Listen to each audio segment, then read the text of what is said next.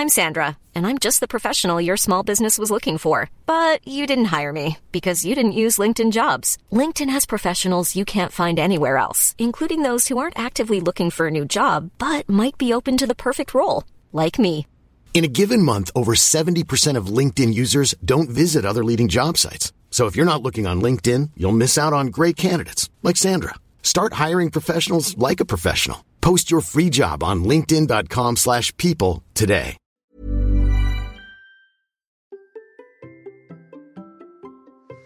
Non, non, la course à pied ne fait pas forcément maigrir. Et j'en suis la preuve, et je vais vous expliquer pourquoi dans cet épisode en répondant à l'une des questions qu'on m'a posées cette semaine. Allez, c'est parti. Bonjour, bonjour mes champions et mes champions, c'est Bertrand, j'espère que vous avez la forme, la patate, l'énergie. Bienvenue dans ce nouveau numéro du Conseil. Les samedis, vous savez, je réponds à vos questions sur la course, entraînement, le mode de vie, mental, préparation des objectifs, l'organisation. Vous pouvez m'envoyer vos questions sur Instagram, Bertrand Soulier, et c'est ce qu'a fait William cette semaine, qui m'a posé une question en me demandant, bah, tu as pris du poids même en courant tous les jours. Voilà, c'était sa question. Tu as pris du poids même en courant tous les jours. La réponse est oui. Je vous ai expliqué ça dans un épisode récent et je l'ai aussi expliqué sur Instagram en disant, bah voilà, j'ai pris du poids sur l'année et je voudrais vous expliquer pourquoi il n'est pas si simple que ça de maigrir en courant ou en tout cas qu'il ne faut pas penser qu'il suffit de courir pour perdre du poids. Mais avant, je tiens à remercier NutriPure qui m'accompagne désormais en tant que partenaire dans ce podcast et globalement dans ma forme. NutriPure, vous savez, c'est une marque de compléments alimentaires de Toulouse fondée par Christophe Cario, quintuple champion du monde de karaté. Et leur ADN est de créer des compléments alimentaires qualitatifs, hautement biodisponibles et sans additifs inutiles. Et nous sommes d'accord sur un point fondamental, c'est qu'il n'y a pas de fausses promesses. Les compléments viennent complémenter, notamment mon fameux triptyque SAM dont je vais vous parler aujourd'hui. Sommeil, alimentation, mouvement. Pas de pilule magique. Et je dois dire que j'utilise au quotidien les produits NutriPure. Je parle souvent de la vitamine D. Je parlerai aussi de protéines en poudre parce que c'est important pour moi depuis quelque temps. C'est un élément que je n'avais pas perçu ces derniers mois. Et puis aussi dans la suite des soins de mon entorse, je prends certains euh, compléments qui m'aident à guérir, on va dire, en tout cas à récupérer plus rapidement de mon entorse. Vous pouvez désormais bénéficier de 10% sur votre première commande avec le code HAMSTER, HAMSTER avec un S. Je vous mets un lien dans la description de l'épisode. Et si vous écoutez cet épisode là sur le mois de janvier, là, à la diffusion, allez vite sur le site NutriPure parce que comme c'est leur anniversaire, il y a encore des réductions qui sont plus importantes et le code de réduction que je viens de vous donner se cumule avec le code global de l'anniversaire, ce qui fait des plus grosses réductions encore. Et donc maintenant, revenons-en donc à cet épisode, au sujet de cet épisode, sur le fait que courir ne fait pas forcément perdre du poids et ne fait pas perdre du poids même en soi d'ailleurs, et que, ben oui, moi j'ai pris du poids en courant même tous les jours. Et ça c'est un élément euh, que je voudrais vous expliquer. Donc déjà, je le répète, courir ne fait pas maigrir. Non, non, c'est pas le fait de courir qui fait maigrir. Là, il faut se rappeler des grandes lois de la thermodynamique, hein, si on pourrait dire. Euh, je perds du poids si je dépense plus de calories que je n'en mange. Je prends du poids si je mange plus de calories que je n'en dépense. C'est la grande base. Je rappelle que les calories sont des unités de mesure de l'énergie, celles fournies par la nourriture d'un côté et celles dépensées par notre corps de l'autre. Le simple fait de vivre dépense des calories. Hein. J'ai parlé du métabolisme basal dans un épisode SAM. Le métabolisme basal, schématiquement, c'est qu'est-ce que mon corps dépense comme calories euh, pour rien faire d'autre que de rester allongé, c'est-à-dire euh, respirer, que le cœur batte, que le cerveau fonctionne. Rien que cet état-là de base, hein, j'ai envie de dire un petit peu comme si on était dans le coma, hein, on dépense des calories. Ensuite, bien entendu, tout ce que nous faisons dans une journée va ajouter à la dépense de calories. Et donc oui, si vous courez, hein, bah, la course participe à une dépense calorique globale comme tout ce que nous faisons. Hein. Et c'est pour ça que l'ensemble du mouvement est important, parce que plus nous bougeons et plus nous dépensons de calories, et c'est pour ça que j'érige le mouvement comme mode de vie, et pas seulement dans l'histoire de perdre du poids, parce que finalement c'est un équilibre global. Et donc en fait, c'est vrai que la course en elle-même, elle participe à augmenter cette dépense calorique. vraiment d'une manière importante. Mais il n'y a pas qu'elle, je le répète, la marche le fait, le mouvement au sens global, le ménage aussi, euh, faire l'amour aussi, enfin tout ce qui fait bouger votre corps, finalement, participe à la dépense calorique. Maintenant, bien entendu, on peut se dire oui, mais parce que je cours, c'est une dépense qui sera plus importante que marcher. Et eh ben là, c'est pas si simple que ça cette histoire-là, parce qu'en fait, la dépense calorique, elle n'est pas si simple que ça à calculer. Et j'ai fait quelques recherches, notamment pour savoir bah, est-ce qu'on avait des chiffres un petit peu précis sur la dépense calorique par rapport à la course à pied. Et donc en fait, la dépense euh, calorique, la quantité de calories brûlées dépend de chaque personne et de nombreux facteurs. Et ça, c'est vraiment important de se le rappeler. Euh, déjà, j'ai envie de dire, ça dépend un petit peu de notre euh, masse corporelle, de nos grands masses corporelles. Si on a plus de muscles, on dépense plus de calories que si euh, on a moins de muscles et plus de gras. Enfin voilà, à poids égal, hein, quelqu'un qui aura plus de muscles que de gras par rapport à l'autre personne qui aurait plus moins de muscles et plus de gras, et eh ben elles n'ont pas la même dépense calorique. Donc y a le poids est une chose, mais finalement, en fait, c'est la répartition aussi hein, qui joue pour ça que c'est important de prendre du muscle parce que le muscle en lui-même, bah, il aide aussi à équilibrer cette dépense calorique et même à augmenter hein, tout simplement notre métabolisme de base. voilà, c'est le fonctionnement comme ça du corps, il faut s'en rappeler. Donc notre quantité de muscle joue, notre poids joue, le poids que l'on déplace joue. Et puis euh, j'ai envie de dire, bah, bien sûr, dans la course à pied, il y aurait la dépense euh, qui vient de la distance parcourue du niveau de difficulté aussi. Donc là, il y a des études, en 2018 par exemple, il y a une étude qui a montré que la distance parcourue et le niveau de difficulté, par exemple de courir sur un terrain vallonné, bah, faisait varier la dépense calorique. Voilà, c'est pour ça qu'il n'y a pas de réponse euh, toute euh, toute faite. Et ça va encore plus loin, c'est qu'en fait une autre étude, là encore en 2018 par d'autres chercheurs, a montré que notre technique de course avait un impact aussi sur notre dépense calorique. Et oui, et vous savez, on en parle souvent de cette histoire de euh, est-ce qu'on a une course économique, les mouvements de bras, les mouvements parasites, etc., l'économie de course que l'on améliore hein, euh, avec l'entraînement, avec la pratique, bah c'est vrai qu'ils se sont rendus compte aussi que ça jouait sur la dépense calorique. Voilà, donc euh, il y a tout un tas de facteurs qui jouent. C'est pour ça qu'il est très compliqué de vous dire exactement de combien de calories vous avez dépensé en courant. Et c'est pas parce que votre montre vous dit un chiffre qu'il faut vraiment, vraiment en tenir compte. Parce qu'en fait, une autre étude avait montré aussi, eh ben, que euh, selon les outils de mesure, eh ben, là encore, il y a des chiffres qui sont très variables. Pourquoi? Bah Parce que c'est des maths. En fait, c'est des calculs mathématiques ce que fait une montre. Ça vous demande votre âge, si vous êtes un homme, une femme. Ça vous, de, vous regarder votre vitesse, ça peut regarder votre poids si vous l'avez renseigné, votre taille, ça peut regarder certains éléments, mais ça reste des calculs mathématiques. Hein. Euh, il s'est pas branché sur un compteur de notre corps qui nous dit j'ai dépensé tant de calories, etc. D'ailleurs, en elle-même, la dépense calorique est un outil de mesure inventé par l'humain, hein, j'ai envie de dire. Euh, notre corps, lui, il n'a pas une espèce de compteur de calories à l'intérieur en disant il y en a trop, il n'y en a pas assez ou quoi que ce soit. Là, il gère en fait son équilibre tout seul à sa manière. Et nous, on a utilisé des mesures, l'humain a utilisé des mesures, qui sont notamment les calories, pour essayer de mesurer finalement qu'est-ce qu'on mange, qu'est-ce qu'on dépense. Et il y a beaucoup de recherches qui sont faites dessus. On pourrait d'ailleurs ne pas du tout s'inquiéter des calories, on pourrait réfléchir par d'autres moyens. Moi, je suis pas très très fan de euh, du suivi des calories parce que je trouve que ça nous amène en fait dans des démarches qui sont pas super super saines. Bon, j'ai quand même fait quelques recherches et pour vous donner un chiffre, une personne de 70 kg brûlera environ 809 kcal par heure de course. Bon là c'est un chiffre qui est donné par Garmin par exemple. Et ils disent aussi que si vous pesez 90 kg et vous courez à une vitesse moyenne de 14 km heure, vous pouvez atteindre 1181 calories en une heure de course. Je répète, 90 kg, 14 km heure. Euh, ça fait un bon rythme hein, quand même cette histoire-là euh, pour quelqu'un de 90 kilos. Donc forcément, hein, là il y a du muscle pour dépenser ça et tout, et on comprend un peu la logique. Mais et on est quand même dans des chiffres. Euh, j'ai envie de dire entre 70 kilos qui brûle 809 calories, une personne de 90 kilos qui en brûle 1101. Et finalement, il n'y a pas un si gros écart que ça à l'heure, hein, j'ai envie de dire.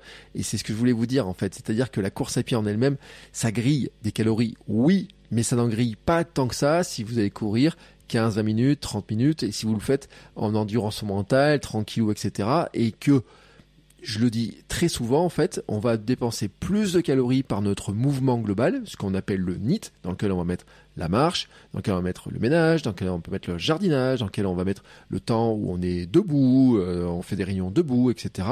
Tout un tas de choses qui ne sont pas de l'activité physique pure au sens sport, mais qui restent du mouvement. Ben en fait, on va dépenser beaucoup plus de calories par ce biais-là. Mais ça, j'ai pris que le côté dépense en fait pour parler de ça. Maintenant, bien sûr, il faut prendre le côté des calories ingurgitées. Je reprends l'autre côté de la balance. Je rappelle que manger fournit de l'énergie à notre corps, que l'on en a absolument besoin, que vous pouvez faire tout ce que vous voulez. Il y a besoin à un moment donné de manger pour ramener de l'énergie à notre corps et qu'on a besoin de bonnes sources d'énergie hein, et que ça on le mesure pas franchement en calories cette histoire-là parce que j'ai envie de dire qu'une calorie est-elle égale à une autre calorie? Ben non. Alors vous avez peut-être entendu parler des concepts des calories vides. Euh, on pourrait dire que bah il y a tout un tas de types de calories qu'on peut ingurgiter. Et c'est pour ça que moi, plutôt que les calories, je préférerais réagir en termes de macronutriments, protéines, lipides, glucides. Mais de toute façon, sachez que en mesurant à la quantité de protéines, lipides et glucides que l'on prend, on peut arriver par un calcul à retrouver les calories d'une certaine manière. Hein, euh, soyons clairs aussi là-dessus. Mais euh, pourquoi je préfère ça? Ben, Parce que eh, euh, franchement, si vous mangez que des glucides ou si vous mangez beaucoup de gras, bah c'est pas très bon pour la santé. Et c'est là où je veux en venir aussi. C'est-à-dire que cet équilibre de ce qu'on va manger en macronutriments, en quantité aussi bah, finalement alimentaire, par rapport à ce que l'on va bouger, et ben c'est là que l'équilibre va se faire.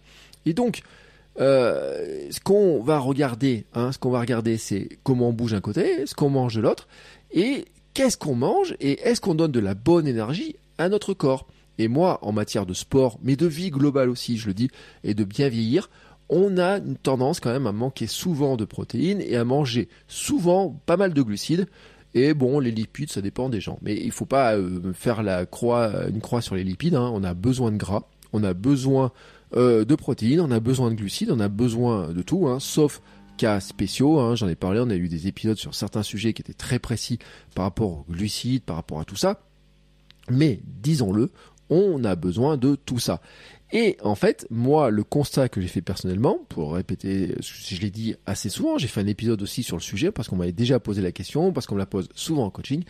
Je constate quand même qu'on manque souvent de protéines et que moi personnellement, c'est j'ai du mal à augmenter ma quantité de protéines ingurgitées tout simplement parce que je suis pas un très grand mangeur de viande. Au bout d'un moment, en fait, j'en ai un peu marre. À une époque, je mangeais du jambon blanc à tous les petits déjeuners, ce qui n'est plus le cas du tout. C'est pour ça qu'aussi que j'aime bien le beurre cacahuète parce que ça augmente euh, assez facilement ma quantité euh, de protéines ingurgitées, mais ça apporte aussi des graisses qui sont pas forcément les bonnes graisses non plus. Bon là, c'est un peu plus compliqué cette histoire-là, donc je vais arrêter ici. C'est pour ça, notamment, que je prends des protéines en poudre, ben pour euh, améliorer ma quantité de euh, protéines que j'ingurgite. Et les protéines, il faut le savoir, ça joue aussi sur la satiété. Et là, c'est ce que je voudrais aussi vous euh, amener en dernier élément, c'est que quel est mon cas à moi? Qu'est-ce qui s'est passé pour moi? Et eh ben en fait, oui, je courais tous les jours cette année. En fait, du 1er janvier jusqu'au 21 novembre, j'ai couru tous les jours. Et en fait, ça faisait deux ans et demi que je courais tous les jours quand ça arrêtait mon entorse. Mais en fait, ce qui s'est passé, c'est qu'à partir du mois de septembre et puis après octobre avec la fatigue, eh ben, je me suis mis en fait à faire des séances plus courtes et moins intenses. Et rappelez-vous ce que je viens de vous dire juste avant. Selon les études, la distance parcourue, le niveau de difficulté, l'intensité a un impact sur la quantité de calories. J'ai même arrêté de courir avec mon entorse donc à partir de fin novembre. Et il y a un autre élément qui s'est rajouté, c'est que à part, depuis le 30 janvier, je faisais du vélo 3-4 fois par semaine, voire tous les jours, voire beaucoup de vélo. Et en fait, à partir de septembre, une fois que j'ai fait mon Paris-Deauville, eh ben, j'ai arrêté le vélo. j'ai arrêté le vélo. Euh, bon, il y a eu la fatigue, il y a eu euh, le temps, euh, au sens la météo et tout. Il y a eu le temps de reprendre, etc. Enfin voilà, j'ai fait très peu de vélo sur septembre. J'en ai fait pas du tout sur octobre. J'en ai pas fait sur novembre. Et donc, course plus faible. pas de vélo égale dépense énergétique plus faible et dans le même temps, qu'est-ce que j'ai fait? Eh ben, mon équipe dans mon assiette était pas terrible. Pourquoi elle était pas terrible? Eh ben, parce qu'en fait, j'étais fatigué et en plus, je dormais pas très bien. Et là, il faut savoir un truc, ce qui est important, et c'est pour ça que j'en reviens toujours sur cette notion de SAM et tout, Eh ben, c'est que on a cet équilibre-là à retrouver, hein, qui est vraiment un élément qui est très important, et on a, ça joue sur le plan des hormones aussi quand on manque de sommeil, par exemple. Là, on pourrait parler de la gréline, en fait, tout simplement. En fait, quand on manque de sommeil, ben, on a une hormone qui est générée et qui nous amène à manger plus, à manger plus gras, à manger plus de sucre. Et moi, en fait, le cumul de la fatigue, d'un sommeil déséquilibré, de nuit trop courte parce que je me couchais trop tard, parce que j'ai un mode de vie qui a changé, qui s'est un peu déséquilibré, et eh ben ça commencé en fait à, mettre un peu le bordel, un peu le dawa, surtout surtout qu'en fait, eh ben j'ai quand même gardé une alimentation assez importante par rapport à la période où je faisais 16 heures de sport par semaine. Eh ben j'ai un peu gardé la même alimentation de 16 heures de sport par semaine, tout en faisant, bah, on va dire, un peu moins de 3 heures. Hein. voilà, si je schématise un petit peu. Euh, si je mange la même chose, si je mange la même chose en faisant 3 heures de sport que je mangeais en faisant 16 heures de sport, comprenez bien qu'à un moment donné, il y a un déséquilibre. Alors, si je mange la même chose hein, et que j'étais à l'équilibre pile quand je faisais 16 heures de sport, vous comprenez bien qu'en faisant plus de 3 heures, eh ben, les calories quand même, et eh ben, il y a un moment donné, j'en ingurgite trop, donc je prends du poids.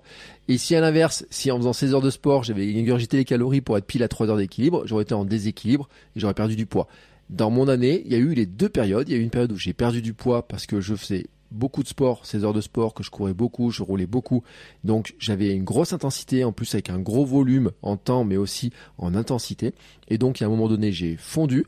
Et puis après, il y a un moment donné, j'étais tellement fatigué que j'ai vraiment bloqué beaucoup de choses. Et là, à partir de ce moment-là, en fait, eh ben, j'ai continué à manger trop. Et puis en plus, avec certaines équipes, certaines envies, eh ben, j'ai mangé plus. Et donc, eh ben, qu'est-ce qui s'est passé? J'ai grossi. Et pourtant, je courais tous les jours. j'ai couru tous les jours.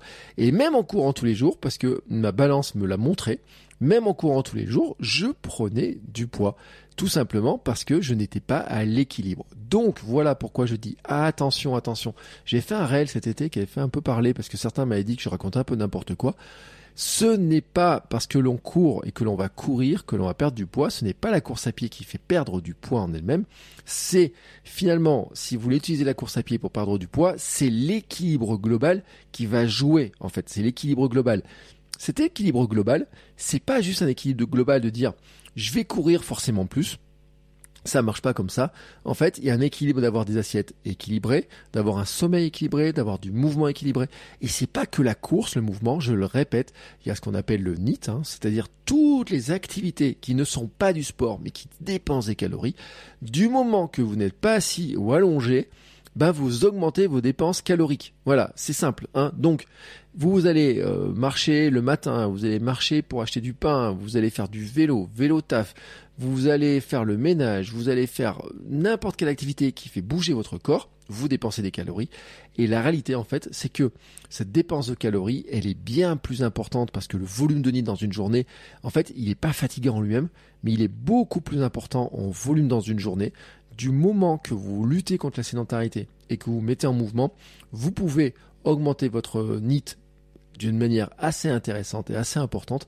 Et à partir de là, l'équilibre devient plus facile.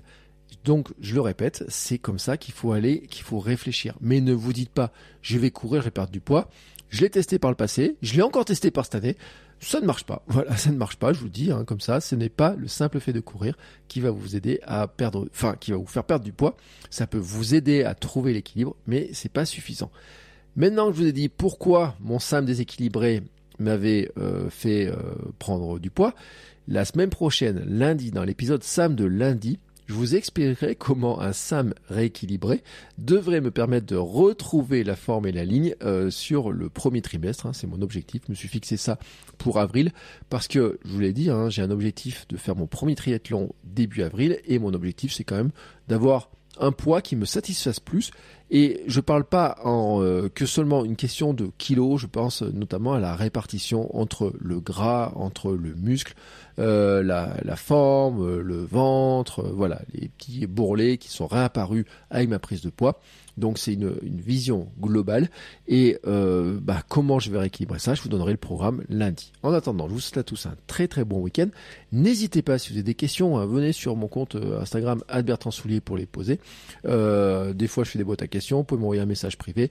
N'hésitez pas, vous voyez, hein, William m'avait posé une question, je, fais une réponse de cette manière-là.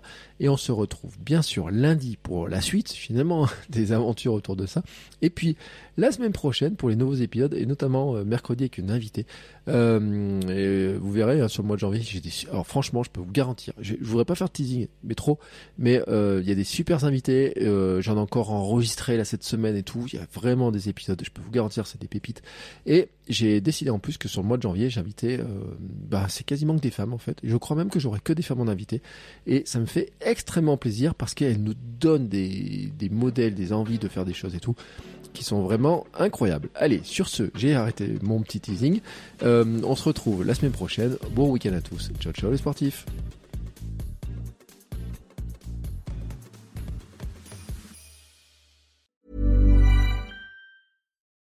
This is the story of the one. As a maintenance engineer, he hears things differently. To the untrained ear, everything on his shop floor might sound fine, but he can hear gears grinding or a belt slipping.